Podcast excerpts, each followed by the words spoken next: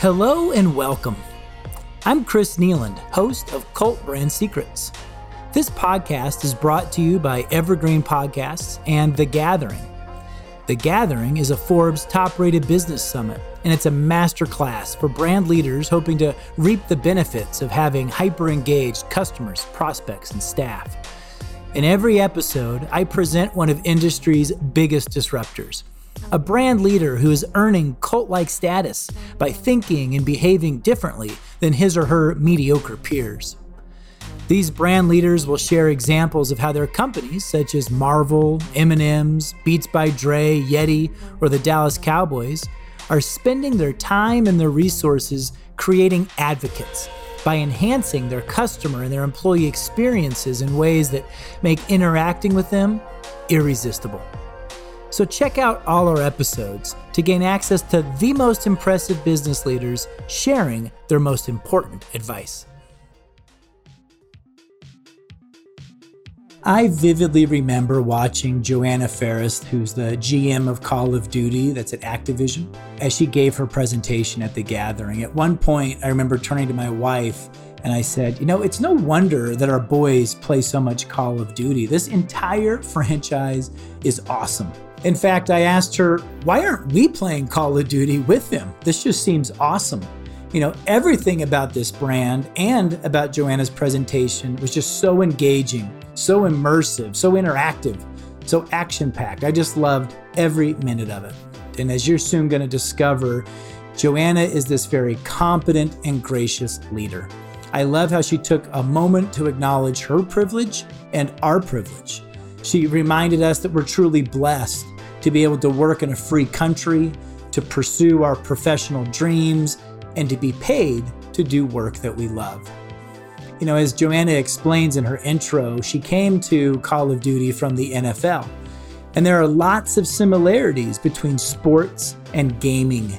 Both are oozing with cult brand potential because of the passion and the level of enthusiasm that fans have for either their sports teams or their gaming systems. I remember back in year one of the gathering, we honored uh, the video game Madden, which was made by EA Sports. And their CMO explained to our crowd how they considered themselves the NFL's 33rd franchise. And Madden was at this intersection of real sports and esports. And I thought that they were the pinnacle of what gaming could achieve. And they were at the time. But now, 10 years later, I have fallen in love with Call of Duty and I'm not surprised to learn that it has been the number one gaming franchise for over a decade. And that type of success is only possible when you maximize all that is contained, not just within a video game, but within an entertainment property. And then you focus on being a leader in social good. And then you start adding on layers of fostering this avid community of fans. It's a complex cocktail of opportunity. And Johanna's going to explain it far better than I can. But if you can do it, magic can happen. So let's tune in and learn from her experiences. Here's Johanna.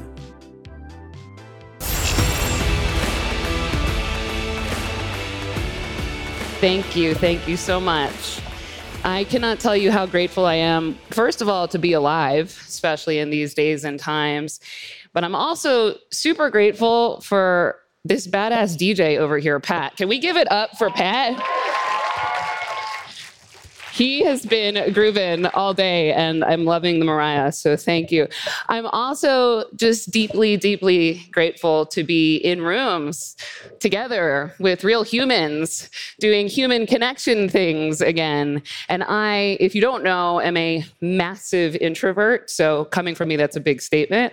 Um, but I really am. And of course, I'm most grateful to everybody here at the gathering, starting with Stephanie. I know Ryan um, teed off yesterday with that. What an amazing leader. She has made this so easy to be a part of. So, Steph, wherever you are, thank you from the bottom of our hearts. Um, to Ryan, to Chris, to everybody at the summit. It is very, very clear how special this gathering really is and how much work and detail and consideration you and the entire team have put into it. So, on behalf of Activision Blizzard, on behalf of Call of Duty, and personally, I just want to really thank you for an amazing time.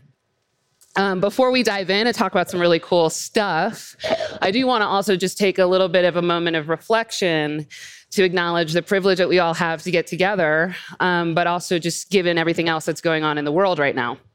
You know, at the same time, where we get to do amazing things and have incredible gatherings like this, in particular, the people of Ukraine and the region over there are not having nearly as good a time. And I just want to take a moment to just recognize the context, um, the pain, and the incalculable losses that many other human beings in the world are going through and to lift them up in prayer and support. I will say it's been incredibly inspiring, in particular, to see how much the gaming community has rallied in support of the people of that region, um, raising an enormous amount of funds. And collectively, again, just reinforcing how amazing I think gamers really are, not only in terms of their passion for um, our IP, but all over the world, gamers continue to step up and be healers um, when the call comes. And so just want to acknowledge that um, before, again, we, we get into hopefully a lot of fun stuff. Um, but frankly, as I think a lot of speakers have already mentioned, we've all been through it. It's been a heck of a two years, right? And so there really isn't anyone I can think of that hasn't been impacted or gone through a tremendous amount of pain, isolation, psychological trauma, and certain real and palpable loss in the face of a global pandemic. I think it's really interesting too. We've been talking about reflection, pausing, sabbaticals tomorrow, which I'm very excited about. That the very nature of the pandemic actually attacks the breath. Um, and of course, um, the breath is not only our circulatory center, but it's our spiritual center in many ways. And so there are so many levels to how I think we've all been a- impacted in this moment.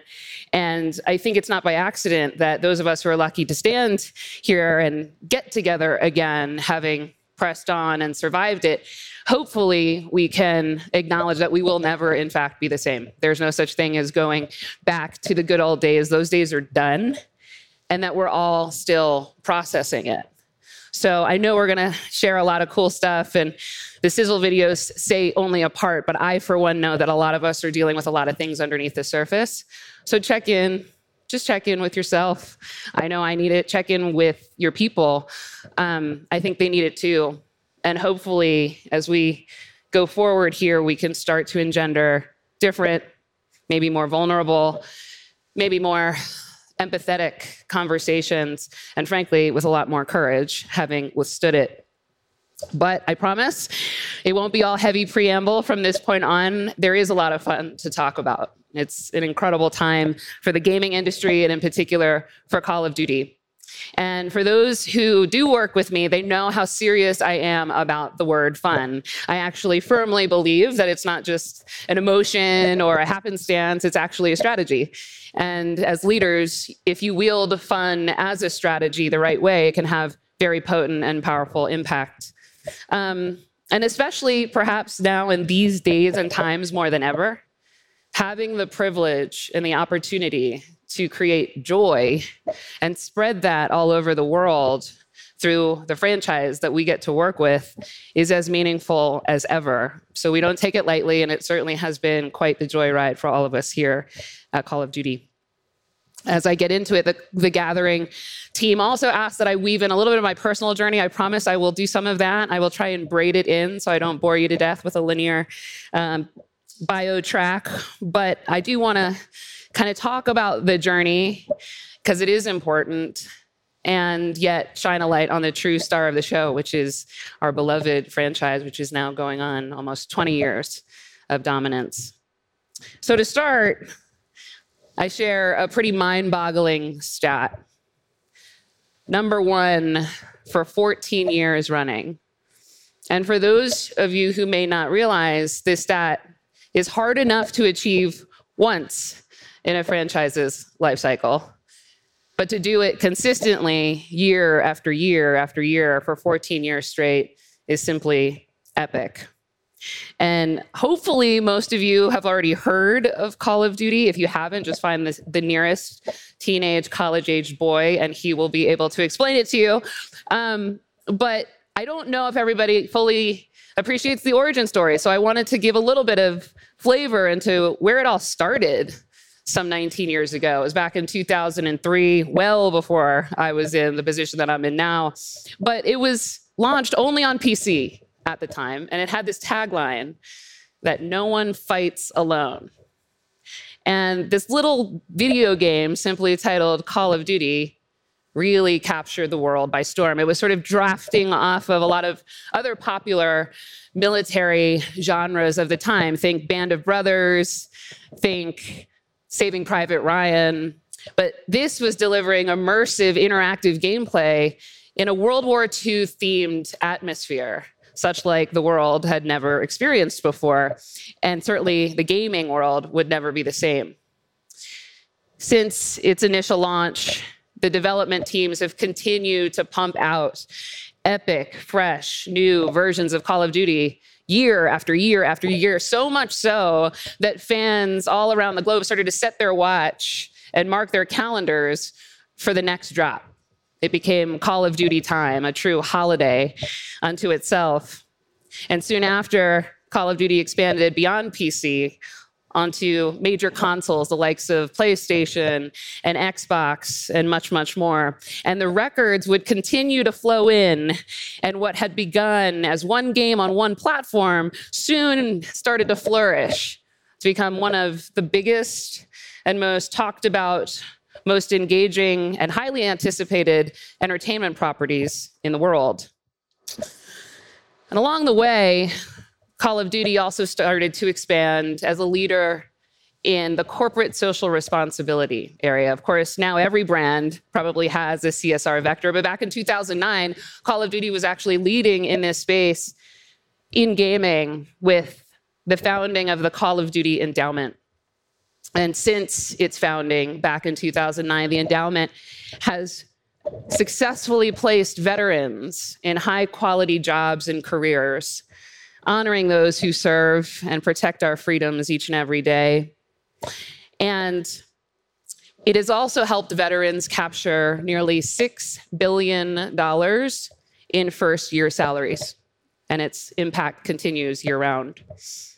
All in, with more than 100 million die-hard players playing Call of Duty each and every month, it is no surprise as to why so many people started to say, COD is life. You'll find that on Twitter if you don't already hang out there. And I love that phrase.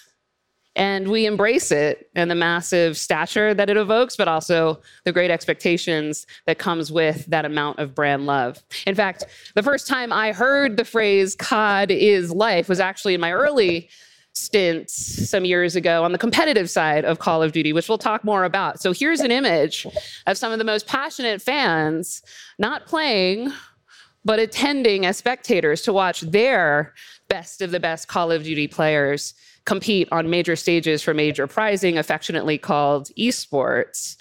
Um, and it was well before I joined this picture. This was back in Anaheim. And Yet it was clear that something new was also brewing within the ecosystem of Call of Duty itself. And that was the case for most video games at the time. And it's also the reason that I stand here today at all, speaking to you. See, I, in many ways, still fashion myself a sports executive.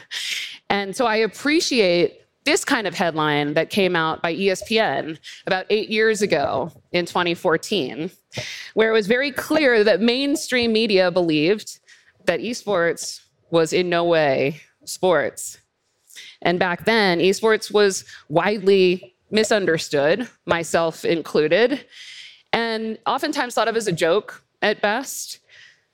Um, and many questioned its validity entirely, especially in the mainstream sports and entertainment world.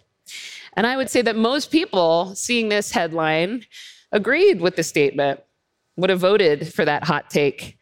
And in fact, many still might. But what they didn't realize when it was coming out back then is that there was a tidal wave brewing that had been already building for well over a decade, multiple decades, in fact, and it was all under our noses as sports executives, to be honest. And it wasn't dissimilar, in my opinion, from maybe hip hop in the 80s or social media in the early 2000s, where it was big, but it wasn't overground quite yet. And whether or not you agree with that statement, the case is true that millions of video game players were starting to galvanize to watch the most elite video game players compete on these stages. And they were creating their own mega communities around that shared interest. So, bear with me, just out of sheer respect for that, if you learn only one thing from this speech, let it be how the hell do you spell esports? This is probably the hottest debate of all. Um, but honestly, um, you know, that ESPN headline of Haterade, arguably, that was published back in 2014, um, was, was real. And this is what I was up to back in 2014. I was working at the biggest, baddest, boldest sports league of them all at the National Football League. And I know Tim's here and he'll talk more about what they're up to now. I was serving back then in 2014 as VP of Marketing Strategy and Fan Development. Long way of saying, cool fucking job.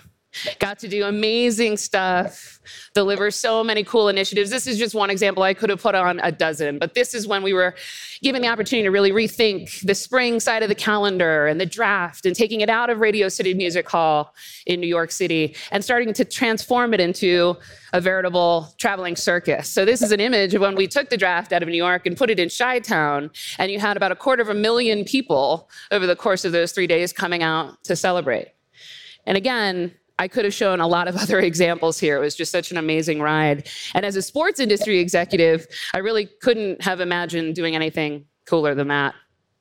So you can imagine that when I get this call from Activision Blizzard saying, hey, we want to make the world believe that esports actually is a sport, and we want you to come and help do that on the banner of Call of Duty.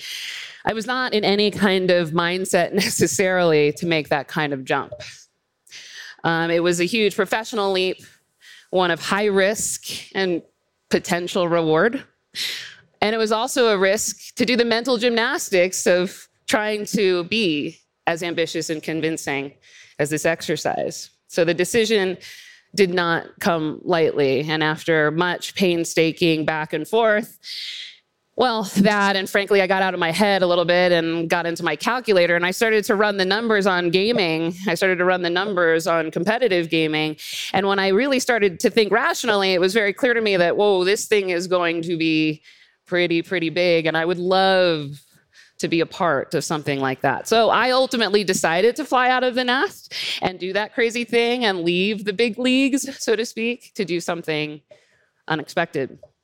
But I will be honest, when I first made that decision, it was dark, it was gloomy. It was not flashy and exciting. I was really struggling. And most of the time, I was just thinking about what I could lose in the process. I was thinking about all the risk, all the potential downside. I was thinking about my why, my why being my family, that I was uprooting the stability that, I, that my husband and I had, that we were uprooting our two young children, moving from the East Coast to the West, but also just the sheer huge, ambitious agenda that we were going to have to try and deliver to launch this new charter for esports as a relative outsider to the core community that I was going to be leading. And we've talked a lot about belonging today. And so, in many ways and shapes and forms, I did not necessarily feel like an insider. It actually reminds me of this song by Chris Stapleton that I absolutely love. Any Stapleton fans out there? Yes. Okay, I'm not alone. Amazing artist. And it's called Starting Over. And it so aptly captures how I was feeling, all the mixed emotions that I was going on in my head and wrestling with at the time. And there's this line that, you know, he hits on in the song where he says, Now, this might not be an easy time.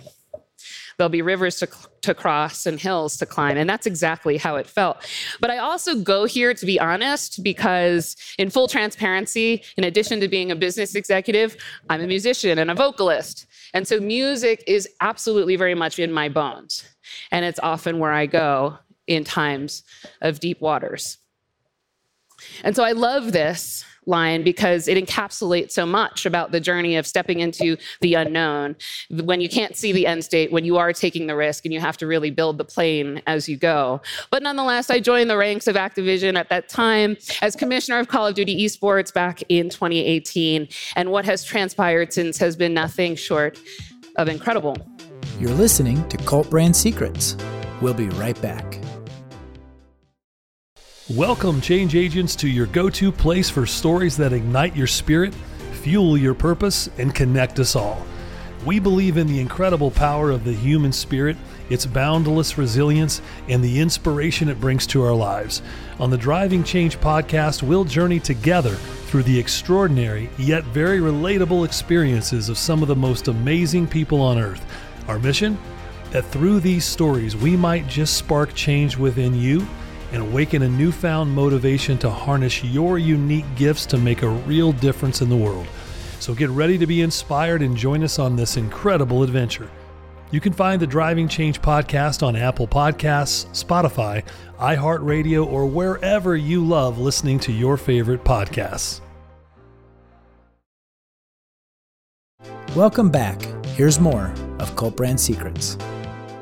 You see, when I joined back in 2018 with a pen and a white sheet of paper and this big old task, a lot of other things started to happen in the Call of Duty franchise, which only reflects its magnificence on so many levels. I was hard at work building out the team and the vision for COD esports. But in the fall of 2019, Call of Duty released Modern Warfare, which soon grew to become its biggest selling title in our history. Literally weeks later, Call of Duty expands onto mobile, the fastest growing platform in all of gaming, to the tune of 100 million plus downloads in its first week. And now enjoys well over half a billion downloads all over the world. We launched three months later in January of 2020. January 2020. Uh, with our remit. And the plan was to go all over the globe with live events, but we were able to pivot and still keep the train on the track with fully online remote competitions. And we ended up being able to do a pretty good job. We broke um, all kinds of viewership records in its inaugural season and very humble to have been recognized as the Esports League of the Year in 2021. And then this little old thing launches three months after that in March of 2020. And couldn't have asked for maybe better timing, I suppose, given everyone was looking for very new and different ways to gather in the wake of the COVID pandemic. And uh, Warzone, frankly, just completely blew the doors open all over again for this franchise. It was a free way to play Call of Duty, first of all. And it was also its foray into the mega popular genre of Battle Royale. Um, but so many reasons to fully believe that the best days for Call of Duty are in fact ahead of us, which is pretty crazy to think about for a 20 year old brand. So I'll just close in saying that that picture that I had in my head that was all dark and foggy that I shared before is transformed to be something more akin to this, like the beautiful town of Banff that we're in right now. And much like its stunning grandeur, the road that went from the unknown into the possible is now an experience that feels like it's teeming with possibility, color, creativity. Um, it's still scary. It still has its danger zones for sure. It's still very challenging in many ways, but it, it has been an adventure of a lifetime. And it continues to unfold. And it's pretty crazy to think about in the space that we occupy. It's really only capped by the reaches of our own imaginations. And it brings me back to that Stapleton track, which goes on to say, actually, in the second verse, that someday we'll look back and smile and know it was worth every mile. But honestly, what's made it worth every mile, and I've said this ad nauseum since I took the job three and a half years ago, is the people. It's the people also happens to be one of our five values in the workplace at Activision, and it couldn't be more true from my experience. Uh, and it's something that I now understand that the real question, at least for me, is to realize that it's a lot less about what you're going to be able to do. It's about who you're going to be able to do it with. Who would you be proud to win with? Who would you be proud to fail with? Thank you.